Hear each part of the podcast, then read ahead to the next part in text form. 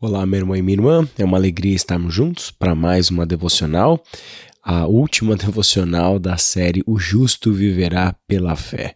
Como você pode perceber, minha voz ainda está um pouquinho comprometida. Obrigado pelas pessoas que enviaram mensagens para mim no WhatsApp, desejando a minha recuperação, orando por mim. Agradeço bastante. Já estou passando por um processo de tratamento e tenho tentado poupar a minha voz o máximo que eu posso. Hoje nós vamos finalizar essa série lendo os versículos finais do capítulo 3 do livro do profeta Abacuque, começando no versículo 16. Faremos a leitura de Abacuque, capítulo 3, do versículo 16 até o versículo 19. A palavra do Senhor diz o seguinte: Ouvi isso e o meu íntimo estremeceu meus lábios tremeram, os meus ossos desfaleceram, minhas pernas vacilavam. Tranquilo esperarei o dia da desgraça que virá sobre o povo que nos ataca. Mesmo não florescendo a figueira e não havendo uvas nas videiras, mesmo falhando a safra de azeitonas e não havendo produção de alimento nas lavouras, nem ovelhas no curral, nem bois nos estábulos, ainda assim eu exultarei no Senhor e me alegrarei no Deus da minha salvação. O Senhor, o soberano, é a minha força. Ele faz os meus pés como os do servo, faz-me andar em lugares altos, para o mestre de música, para os instrumentos de cordas. Como nós vimos na devocional anterior, devocional número 19, em que lemos os versículos 16 e 17, esses dois versos de Abacuque expressam o lugar onde ele chegou, o fundo do poço. O fundo do poço diz saber que o juízo de Deus viria sobre o seu povo de um jeito tremendamente desagradável, não esperado nem pelo profeta e nem pelo povo uma nação ímpia, uma nação maldosa, violenta, criminosa de guerra, haveria de marchar contra os muros da cidade, contra os portões de Jerusalém, e eles seriam derrotados, seriam levados para o cativeiro, e este seria o juízo do Senhor sobre o povo de Judá. Vimos já também, ao longo dessa série, que Abacuque é, faz parte do mesmo contexto em que o profeta Jeremias profetizou em que o profeta Ezequiel, um pouco mais para frente, haveria de profetizar um período tremendamente marcante e difícil na história do povo de Judá, o povo do Reino do Sul. Mas essa também é uma etapa fundamental dentro do plano de salvação de Deus.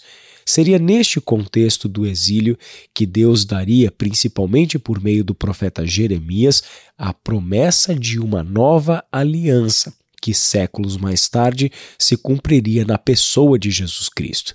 Foi por meio do que Deus fez neste período da história que Deus de fato estava trazendo a salvação definitiva, não apenas para Abacuque nos seus dias, para aquele povo naquele contexto, mas traria a salvação para toda a humanidade.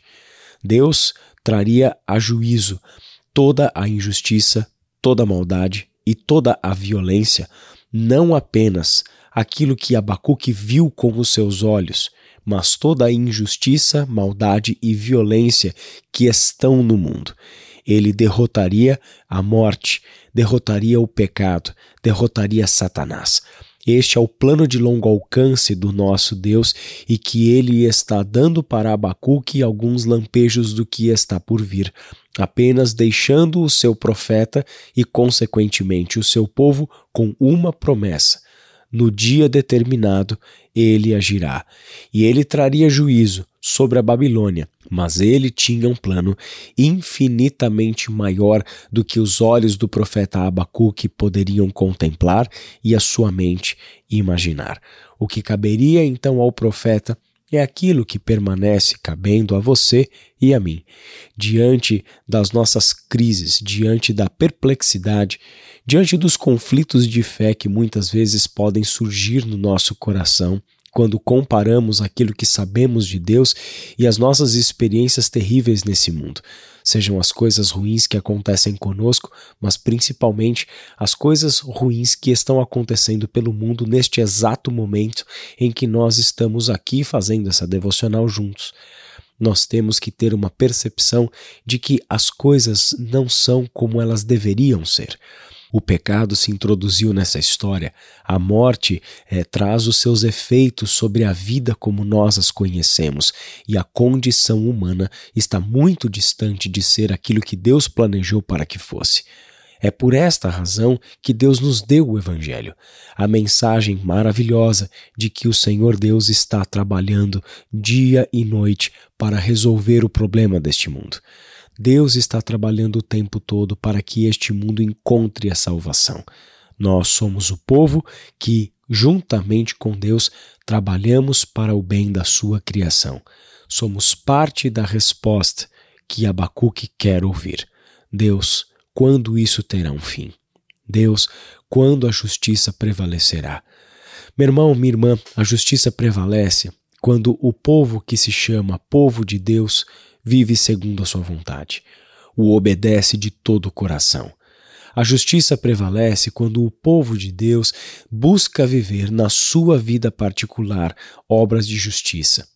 Sobretudo, preste atenção nisso, a justiça prevalece quando o povo de Deus, cheio do Espírito Santo de Deus, ama o próximo como ama a si mesmo quando este povo de Deus é capaz de fazer na terra o que Jesus Cristo fez, nos amar a ponto de abrir mão de si mesmo, a ponto de abrir mão da sua própria vida para que a justiça de Deus fosse realizada.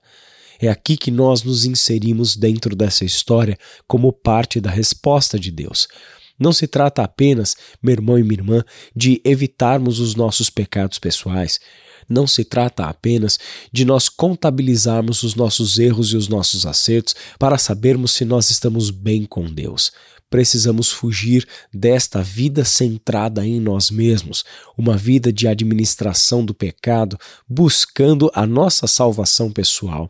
Que cabe a nós é confiarmos na graça de Deus.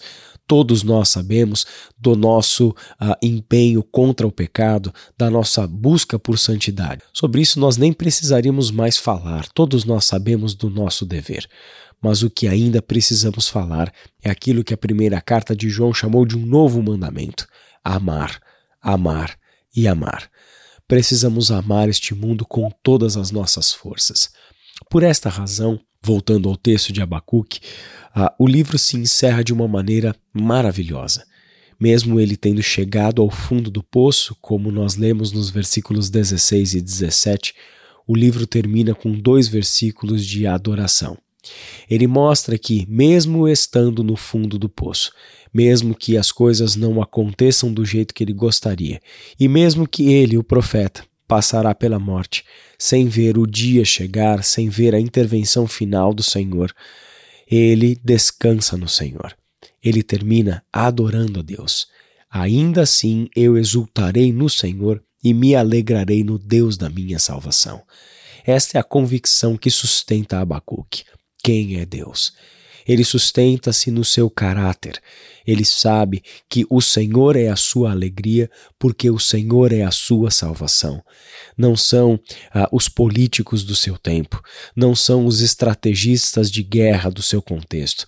A sua salvação provém do Senhor e é nele que Abacuque descansa. É no Senhor que Abacuque desfruta a alegria em dias caóticos e turbulentos. Versículo 19 diz: O soberano, o Senhor é a minha força. Ele faz os meus pés como os do servo, faz-me andar em lugares altos. Abacuque busca no Senhor o fortalecimento. Ele está alegre e ele está fortalecido. Mesmo que as circunstâncias não tenham mudado, Abacuque sai deste encontro com o Senhor com o seu coração completamente renovado. Um coração renovado é capaz de se alegrar no Senhor, mesmo que as circunstâncias sejam terríveis. Um coração renovado encontra suas forças no Senhor, mesmo quando as suas próprias forças naturais, físicas, emocionais já estejam desfalecendo. Graças a Deus por este livro, que mostra para nós o que foi o testemunho de Abacuque, algo que foi entregue para que o seu povo lesse, ouvisse e cantasse. Este livro chega até nós como evangelho, como boa nova, como uma mensagem de esperança para pessoas que, assim como Abacuque, vivem dias difíceis, mas buscam discernimento no Senhor, não apenas para resolverem os seus conflitos teológicos e crises de fé, mas porque estão buscando ser parte da resposta de Deus para este mundo que tanto carece da sua salvação. Que Deus te abençoe e até a próxima.